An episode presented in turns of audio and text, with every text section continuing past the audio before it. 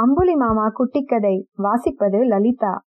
Tamil audio books dot com கடவுளுக்கே நாமமா?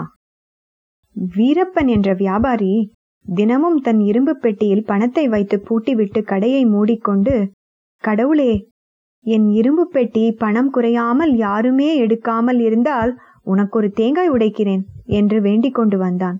ஆனால் ஒரு நாள் கூட ஒரு தேங்காயும் உடைக்கவில்லை. இப்படியே பல நாட்கள் ஆயின. ஒரு நாள் கடவுள் வீரப்பனின் கனவில் தோன்றி வீரப்பா என்ன இது? இவ்வளவு நாட்களாகியும் நீ வேண்டுதல் செய்து கொண்டபடி தேங்காயை உடைக்கவே இல்லையே ஏன்? என்று கேட்டார். வீரப்பனும் ஏனா தேங்காய் உடைக்க வேண்டுமானால் அதை வாங்க காசு இரும்பு பெட்டியிலிருந்து தானே எடுக்க வேண்டும். என் வேண்டுதல் இரும்பு பெட்டி காசை யாருமே எடுக்கக்கூடாது என்பதுதானே. நானே எடுத்தால் எப்படி தேங்காயை உடைப்பது? என்றான். கடவுள் பதில் பேசாமல் மாயமாய் மறைந்தார். வணக்கம்.